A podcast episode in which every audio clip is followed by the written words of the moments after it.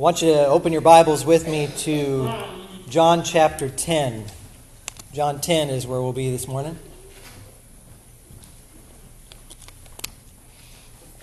We'll be specifically um, zooming in on verses 24 through 30, in which Jesus is describing himself and portraying himself as the Good Shepherd. And uh, hence, I've entitled this sermon, The Perfect Shepherd um, because many times we can put a connotation on that word good that's may kind of falls short of what Christ truly is. He is the perfect shepherd. He's the only good shepherd. As an opening illustration, I'm going to give you a little history here, a little bit of ancient history regarding shepherds in ancient times. And it's quite interesting when I had first heard about this, but the way this would happen is ancient shepherds, when they would enter into a town or they would look to get lodging for the night, uh, perhaps they're conducting some business or traveling from point A to point B, whatever the case may be, the shepherds would then deposit their flock into a community pen of sorts. And in, in this community pen, there would be multiple flocks from multiple shepherds within this enclosure of sorts there. And so they would be intermixed. There would be sheep from shepherd A, shepherd B, and shepherd C, and they would just all be there in one fence together. And you might say, well, that seems kind of silly and kind of odd, isn't it? You'd think they would maybe separate them out. Like, where's my parking space for my sheep, right? But uh, this wasn't the case. It wasn't necessary. Multiple flocks were all intermixed. However, the sheep would only lift their heads and respond to the call and the voice of their own shepherd, which is pretty amazing when you think about it, considering that sheep are not the smartest animals on the planet.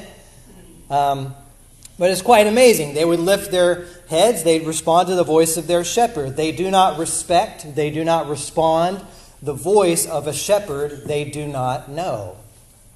They simply will not do it. And I think you'll find that interesting as we work through this text and looking at Christ as the Good Shepherd, the perfect shepherd. So, this is what we're studying that Jesus is the Good Shepherd. He is a perfect and mighty Savior that never loses even one of his sheep. He cannot fail to save any of his people. If he could lose any, then, well, he would no longer be a good shepherd, would he? You may look at a, a shepherd, perhaps, who say he had a flock of about a thousand sheep under him, and if he lost about 30 of them throughout the year, you may say, well, you had a pretty good year. That's pretty good. Only 30 out of a thousand. But Jesus said he loses none, not even one. And hence he is the only true good shepherd. Amen. So as we dig into this passage, we'll uncover and unpack three things regarding Christ, the Good Shepherd. Number one is that the Good Shepherd knows his flock, he knows them. This speaks to the doctrine that we call the sovereign foreknowledge of God. The foreknowledge of God in knowing all of his people and calling them to himself. And then, number two, that the Good Shepherd calls his flock. He calls them, and this will speak to the doctrine of effectual calling as well. There's a lot of beauty in this passage, I hope you'll see. And then, number three, that the good shepherd keeps his flock, he keeps them. And this speaks to the, the beautiful doctrine of our assurance, and that being the preservation or the perseverance of the saints, as we call it. So, would you uh, stand with me, please, and, and we'll dig into this passage together. John chapter 10, starting in verse 24 and through 30.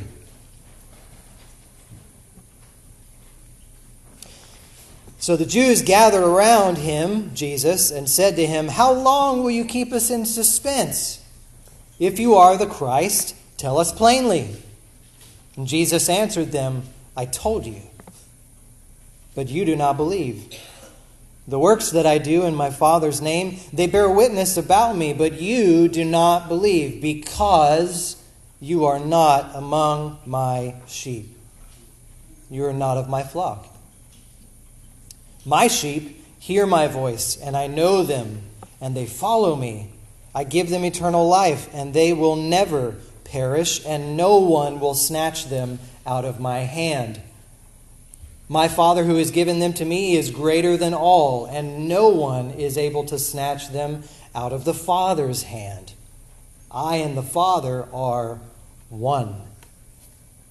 This is the Word of God. Let's pray. Well, Lord, we thank you and love you so much. We thank you for your word that it is it is powerful. It is a two-edged sword cutting between bone and marrow, Lord, cutting into the hearts of men, convicting us of sin and righteousness. Lord, thank you for your word. Thank you for the beauty that is found therein, where we find your character and the power of your sovereignty, Lord, that you lose not one of your sheep, that you will save your people. Lord, give us that assurance. Edify God's people today. Edify your people. In Jesus' name, amen. A little textual history and context is always helpful, I believe, in studying these things. Jesus has been teaching throughout the book of John, if you're familiar with it, to various crowds of Jews and Gentiles, some believing, some not, but mostly Jews. And he fed 5,000 in John chapter 6. You recall that story. And then he made the point that many of those who were following him around were not doing so because of the signs or because they believed in who he said he was, but rather because Jesus says they ate their fill of bread. They were following him for the wrong reasons, weren't they? And he continues to speak about himself in no uncertain terms, right? He uses many I am statements throughout this book of John such as I am the good shepherd that we see here in this chapter.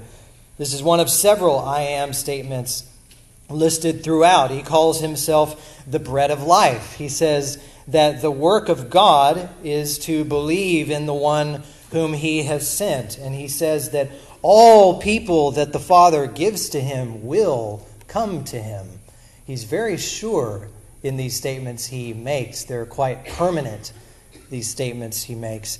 And he says that he is the true bread which has come down from heaven. He makes it clear that no one can come to him unless the Father who sent him draws them.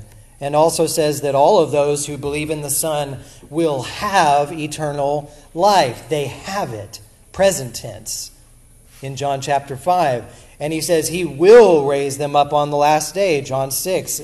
And in chapter 8, he says, I am the light of the world more I am statements, right? And furthermore, he says in chapter 8, before Abraham was, I am. At which point they picked up stones to stone him because they knew exactly what he was saying. They cried, Blasphemy! How dare you, a man, make yourself equal with God? And the Jews listening to him, How dare you? He's claiming to be God, but it was so clear. He says, I am, ego eimi in the Greek. It's the same exact wording used of Yahweh, God, in the Old Testament. I am who I am. And the Jews listening to him through all of these encounters are, of course, confused, many of them. His meaning is hidden from them, isn't it? And we're, in fact, even told that many of them, their understanding is veiled by God that he's veiled them as a judgment against them for their unbelief, for their rejection of the Messiah. And even the disciples, after calling himself the bread of life and making these really profound statements, they said, Jesus, this is a hard saying. Who can listen to it? How can you say these things? And of course, John makes the point that Jesus knows exactly who will come to him and who will not. And once again reminds them in John 6 and 8 that no one can believe in him unless it is granted them by the Father. The sovereignty of God over the affairs of men and over salvation. And after Jesus made that particular statement that no one can believe in him unless it is granted to them by the Father, we're told that many of the disciples from the crowd stopped following him. They walked away. Well, that was just too offensive. Imagine if he would have said that in our day. I mean, people would be offended and go home crying.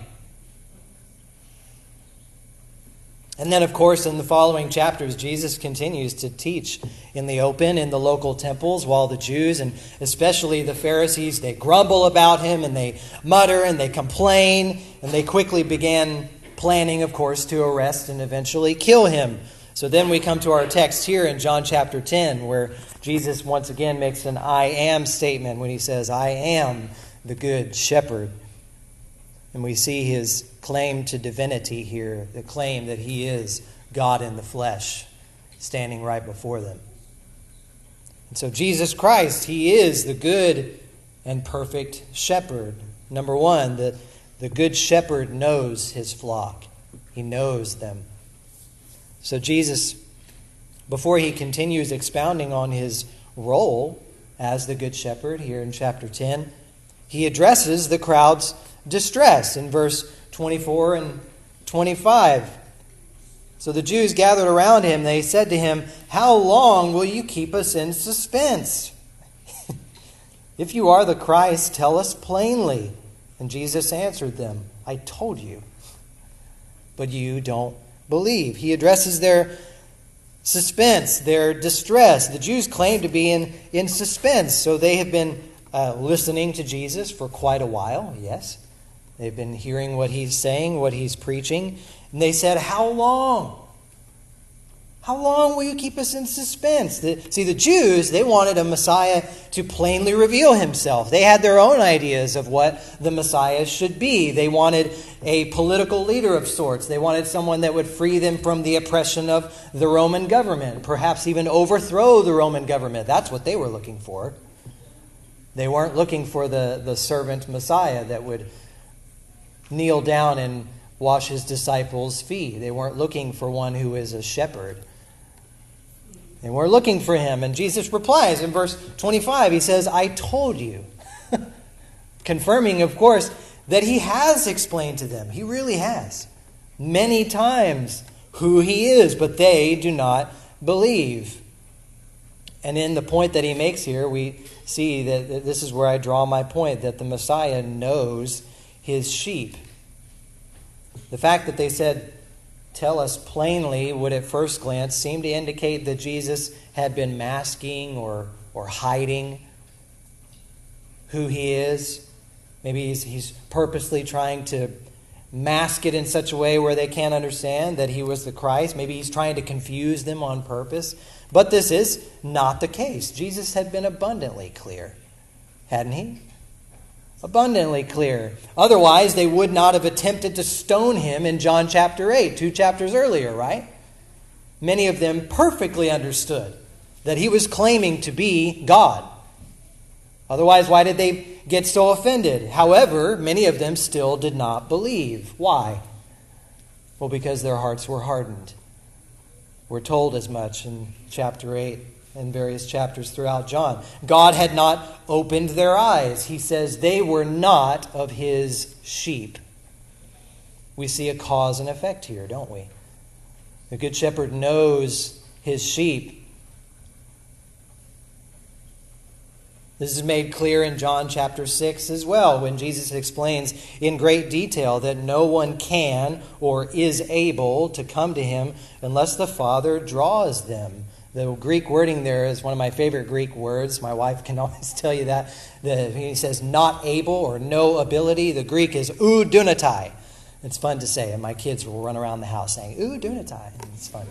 But, but they're not able. He speaks of the lack of ability to come to him, to obey him. Why? Their hearts are hardened, their spirits are darkened. It takes a gracious act of God to open their eyes to open their ears to understand. This speaks of ability. You, all of you have experienced this, I'm sure, sometime in your elementary school education, that, that the teacher that may ask, or that you may ask the teacher, excuse me, can I go to the bathroom? Right? And she says, well, I don't know, can you?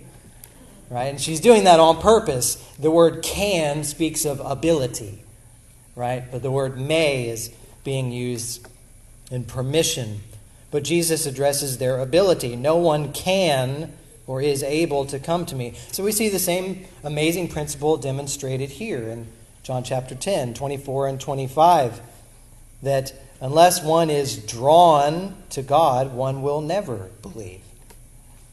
This speaks of a, this word for draw. It speaks of a drawing of a bucket of water out of a well, pulling, a dragging, if you will.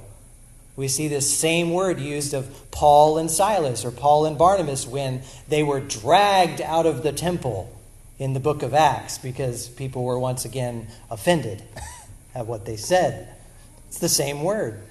To be drawn, to be dragged. It's a powerful, effectual drawing. It's a powerful work of God in the heart of the sinner.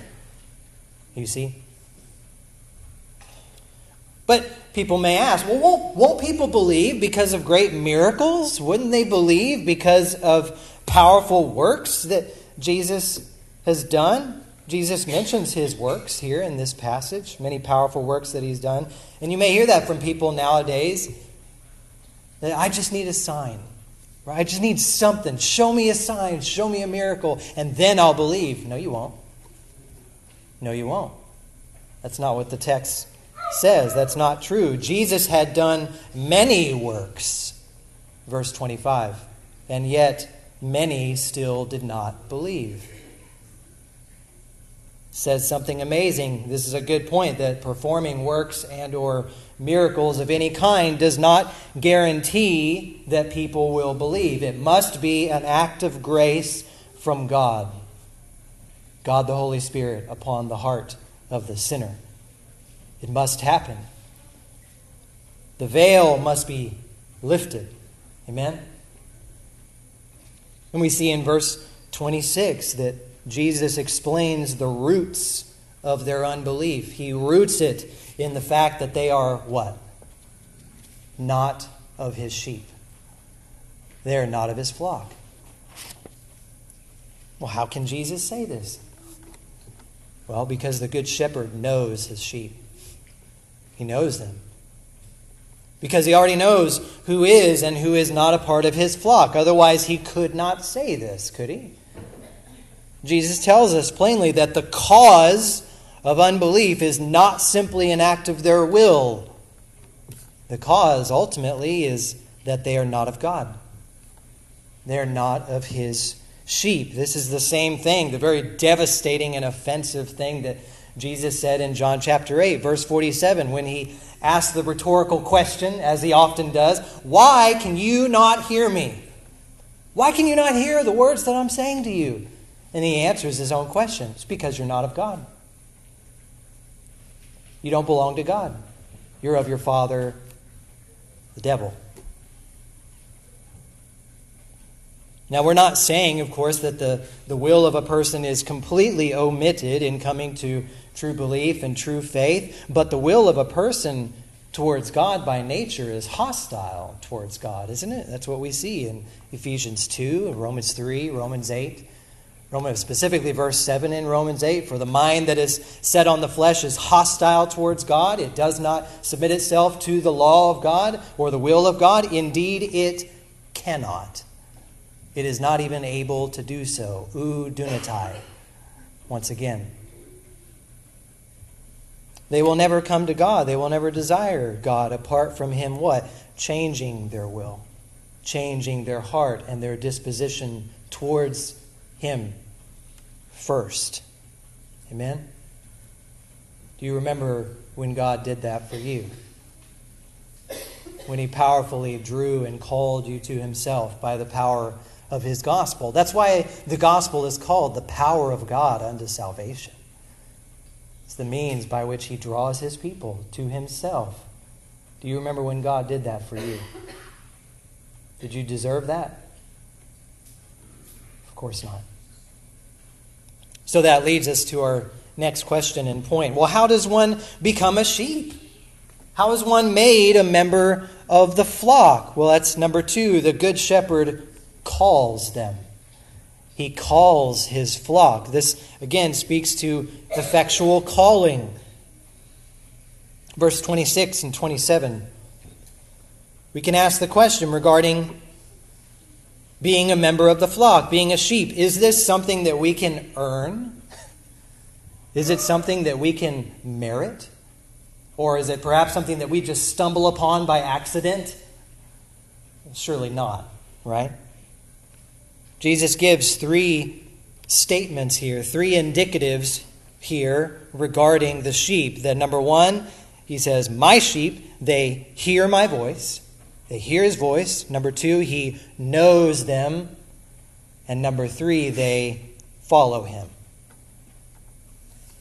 They hear his voice, he knows them, and they follow him. So, verse 27, it makes clear that if you are of God's sheep, then you will, at some point during your life, hear his calling. Right? Do you remember when that happened for you? You heard his calling, not in some uh, crazy, you know, audible voice out in the middle of the woods like Joseph Smith of Mormonism or anything like that necessarily, but through the call of the gospel. At one point during your life, through the preaching and the teaching of God's word, the power of his word went out through, the, through God the Holy Spirit, and he pulled on your heart and he opened your eyes to see the beauty and the loveliness of Christ and the fact that you needed him. You needed a Savior. And I guarantee that in that moment there was someone that was being faithful to the Word of God and they were preaching the gospel. That's what God uses to call his sheep to himself. He's ordained that the preaching and the proclamation of the gospel would be the means through which he will call you to himself. And let's notice that Jesus is actually repeating himself here, isn't he? He's actually already stated this same teaching earlier in the chapter in verse 14 and 16 above. Chapter 10, verse 14, he says, I am the good shepherd. There it is again. I know my own, and my own know me. Just as the Father knows me, and I know the Father, and I lay my life down for the sheep. 16 and I have no and I have other sheep that are not of this fold I must bring them in also and they will listen to my voice so there will be one flock and one shepherd he states who he is that he knows them and that they know him in verse 16 he once again makes the clear statement as he has before that salvation is not only for one people group, it's not just for one ethnicity or anything like that. He's referencing the Gentiles, of course, whom he will bring in also, all of them. That he calls to himself, he will bring them in, and they will listen to his voice. They will. This Greek word, gnosko, this, this is my favorite Greek word by far. It means to know. To know but it's, it's a much deeper meaning than what we would have in English. It doesn't just speak of knowing a person. Oh, I know him. Yeah, we worked together once. Or I, I know her. We worked on this project. Or I know of him. You know, we, we would be quite informal about it. But this word has much deeper, deeper meaning and awesome implications. Very significant, this word gnosko. It means to know, but it's used throughout Scripture to speak of intimately knowing of a person or intimately choosing of someone. It's used that way as well. It's an intimate, deep knowing of a person, a choosing to enter into a intimate relationship with that person. And this is the word used many times in God speaking of his people, that he knows them. It's very, very deep meaning. The Hebrew word is, is yada, which carries the same connotation as the word gnosko, it speaks of a closeness, of a loving knowing of a person, of a people. It is, in fact, used, it's the word used to speak of Adam when he knew Eve, right? When he knew his wife.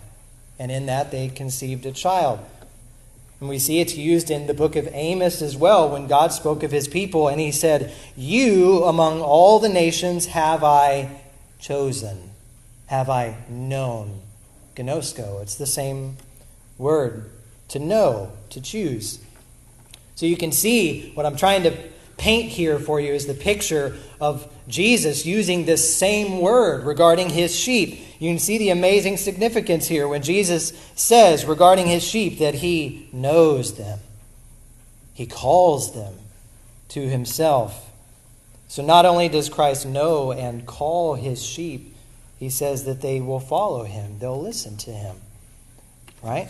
He loses not one. We have to recognize the permanence of these statements of Christ. This is our peace, this is our assurance that I'm trying to encourage you with, okay? He does not say, Some sheep will follow me, but others may fall away.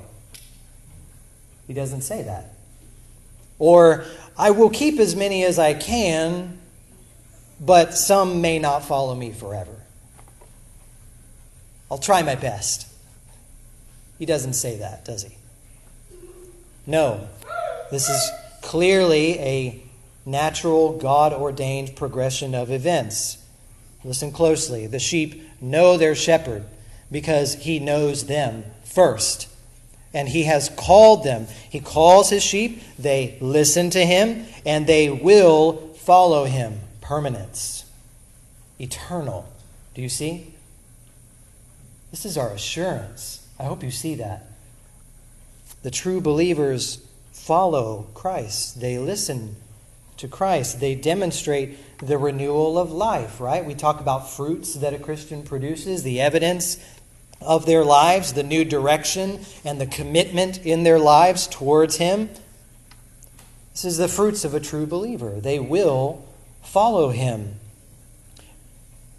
And note in Matthew chapter 25, verses 31 through 46, where Jesus is describing the Son of Man once again as a shepherd. And pay attention to this. He is separating, he says, the sheep from the goats, right? And it says he is ushering the sheep into eternal life and sending the goats away into eternal punishment. And listen, you must get this. And what is the wording of Christ to those goats?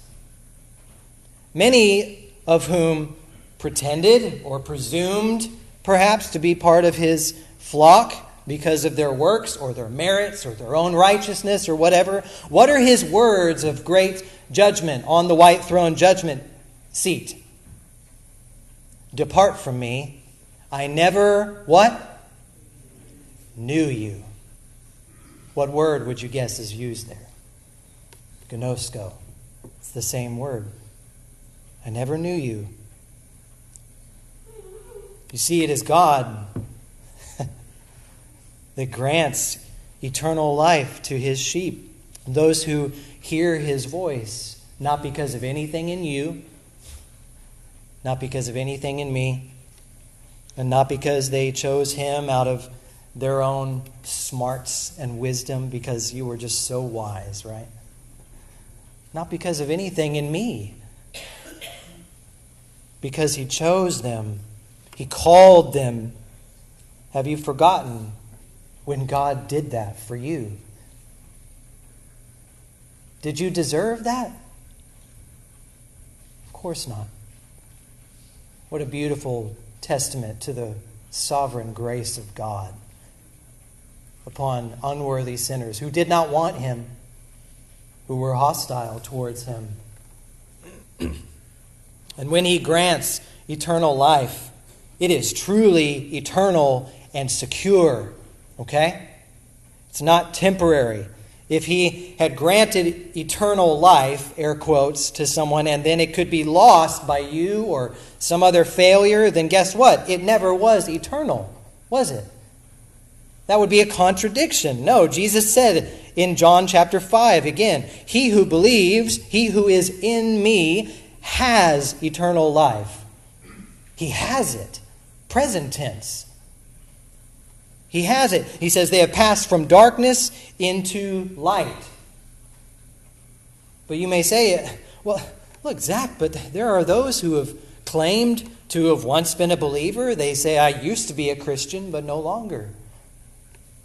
What about them? Well, that was not eternal life, was it? It wasn't. If you claimed to be a believer for, say, 10 years and then you fell away and apostatized completely, never to return ever again, well, then you didn't have eternal life. You had 10 year life. They were never truly called, were they? 1 John 2:19 says they went out from us so that it may be made shown that they were never of us. They were never of us. I love these, these couple quotes from Steve Lawson. He's a great, great preacher that I like to follow. He says, Look, you're either in the kingdom or you're out of the kingdom. there are no fence sitters in the kingdom of God. And he says, Listen, what has been settled in eternity cannot be undone in time. Amen? You can't unsave yourself. Which leads us to our final point that the Good Shepherd keeps his flock, he keeps them. This is our great assurance, starting in verse 28. So, not only does Jesus know his sheep and likewise calls his sheep, he keeps them, he preserves them. They persevere. Jesus again makes three divine statements here. He says, I give them eternal life, they will never perish, and no one will snatch them out of my hand. No one. Again, this is, like I was just saying, truly eternal life, okay? Not somewhat eternal, not kind of eternal, not 10 years until someone falls away forever. No, eternal life. The word for eternal is used 17 times, at least, in the book of John, and it is always used in connection with the word life. Every single time. Isn't that good? Jesus keeps his flock, he has them in his grip safe and secure. That's why we sing that old hymn, right? And this is consistent. This is, this is the consistent teaching throughout all of Scripture. We have to recognize this, that Scripture supports and interprets Scripture. Peter agrees in 1 Peter chapter 1 when he assures believers of the same thing as John. Three things that are true of every person in Christ. Number one, they were chosen by the Father, Peter says. They were sprinkled or covered by the blood of Christ. And three, they are kept. Isn't that good? They are sanctified. He says they are made holy by the Holy Spirit. And then Peter goes on and makes the point that we are guarded. We're guarded and kept by God, who gives us the faith, he says, that we need to continue to persevere throughout life. He helps us. Aren't you happy that God doesn't just leave it up to you to figure it out? He helps you through it. He guides you. He guards you. So Peter perfectly aligns with John. What a novel idea that Scripture supports Scripture. Alone, you would fail. I would fail. Praise God, you don't do it alone. It's not left on you to just figure it out. Verse 28 the clearest statement regarding our assurance, I think one of the most clear in all of Scripture. No one and no thing can snatch you out of his hand.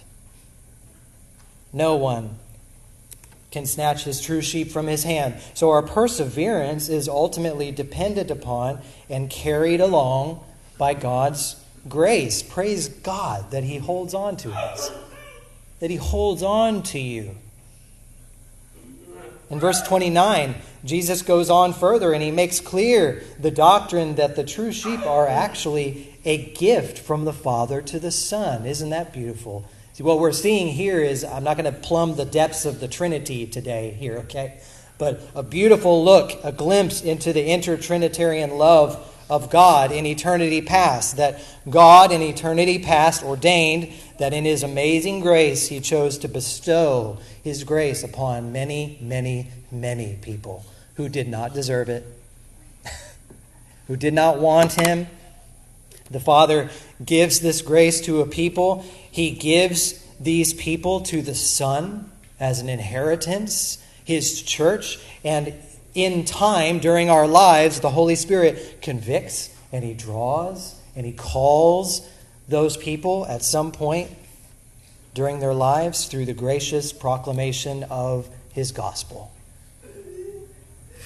You see, the entire Trinity is involved in your salvation. Isn't that amazing? It's an awesome truth. And Jesus furthermore says that his Father is greater than all. There in verse 29. Greater than all. This reminds us, or it should remind us anyway, of when the Jews asked him in chapter 8 Are you greater than our father Abraham? Who do you think you are, Jesus? Are you greater? To which Jesus responded that his Father, God the Father, of whom they say, He is our God, that's my Father, Jesus says. And he followed that up with, Before Abraham was, I am. I am. Like we already said, at which point they picked up stones to stone him. Because they knew exactly what he was saying. This is a claim to divinity. Blasphemy, they cried. And so, not only can the, the true sheep of God not be snatched out of the hand of Christ, but he goes on furthermore and he says, they cannot be snatched out of the Father's hand. Isn't this an awesome picture that he's painting for us? Right? It's as if the people of God are held safe and secure in the hand of Christ, and then the mighty hand of the Father has them in his hand as well. For some sort of double security, if you will. What an amazing picture that is. You can't be snatched out of my hand, Jesus says, and you can't be snatched out of the Father's hand. What can break the grip of God? You? Me? Certainly not. Amen? Praise God that we can't break his grip.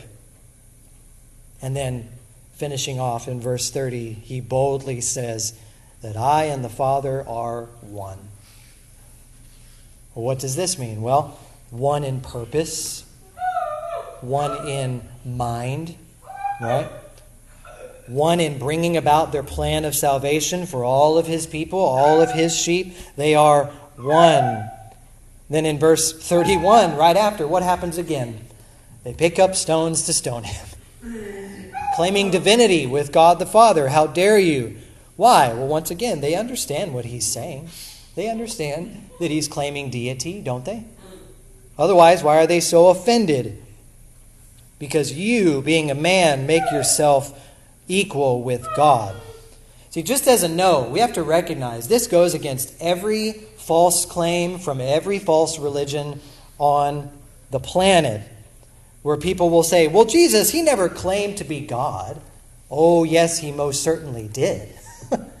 I thought I hope we've established that here today. He most certainly did. You cannot read through the book of John without getting the clear message that Jesus is God unless you are blinded or purposely denying it. That he is God. This dismantles false systems such as Mormonism and Jehovah's Witnesses and Islam and others. This is our assurance that the Lord keeps his sheep. He has them in his hand. And the Lord gives his sheep the endless life of eternal fellowship with God. What is the chief end of man, right? The old catechism question. To glorify God and enjoy him forever. Amen? He protects them from perishing according to his divine grace, and he allows no one to snatch them out of his hand. You see, the saints persevere because God preserves them. Remember, you're not doing it alone. It's a perseverance. It is, it's grounded in the electing purposes of God, in the justifying grace of God, and in the sanctifying work of the Holy Spirit in your life, in your heart. Can you thwart that? No. And praise God, you can't. No one can thwart the purposes of God. The true sheep are not even able to snatch themselves out of God's hand. When he says, No one can snatch them out of my hand, are you a part of no one? Yes, you are. No one, not even yourself, can snatch yourself out of his hand. Our assurance is rooted in him, not in ourselves. Isn't that good? We are divinely kept by God. He keeps his sheep. He gives us grace and peace where we need it, where we need it. He continues to grow us in holiness throughout our life, purging us of sin, right? Correcting us where we need it. He disciplines those who he loves, right? Throughout our life, he's causing us to hate our sin and likewise causing us to desire to please him. All of these things are evidences that we belong to God. Amen? Are you producing these fruits? Do you belong to Him? And so, in, in closing here, this should be our great assurance that we find in this passage. And I hope you've seen that today. The scripture is abundantly clear.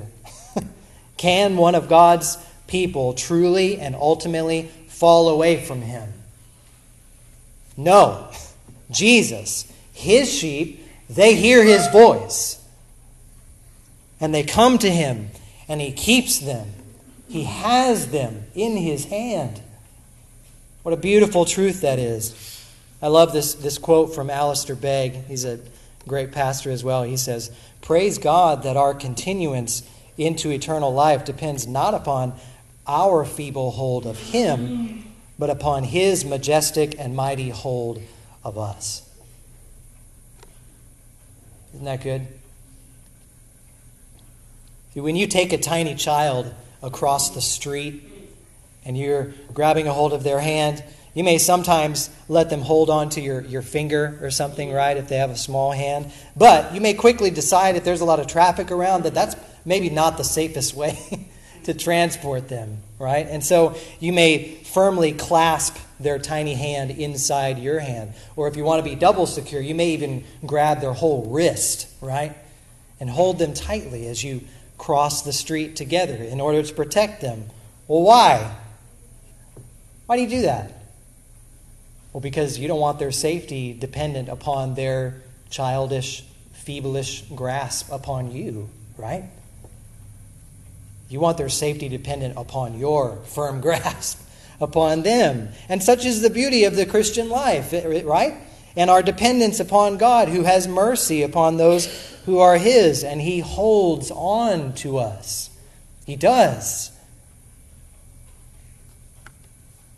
I'll close with this wonderful illustration from Charles Spurgeon, or story rather.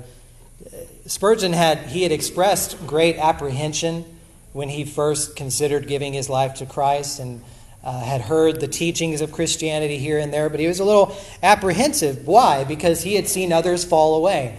He had seen hypocrites, and he's like, I don't want to be like that.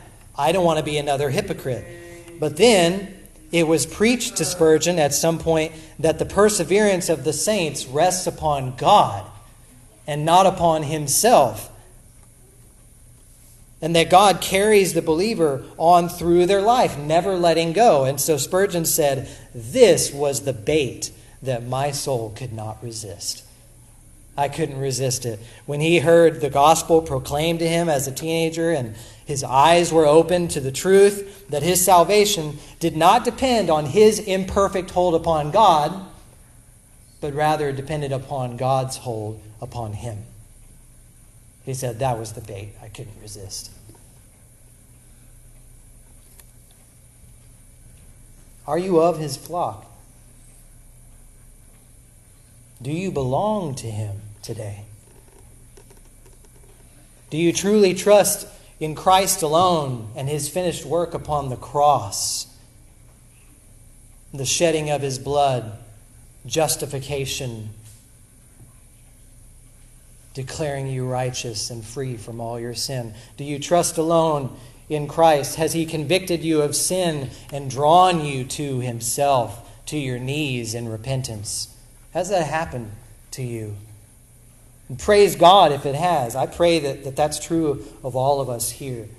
And if not, I pray that the Lord would empower His word today and use the truth of His gospel to powerfully call out to you today and to draw you to Himself, and that you would bow the knee to Him today.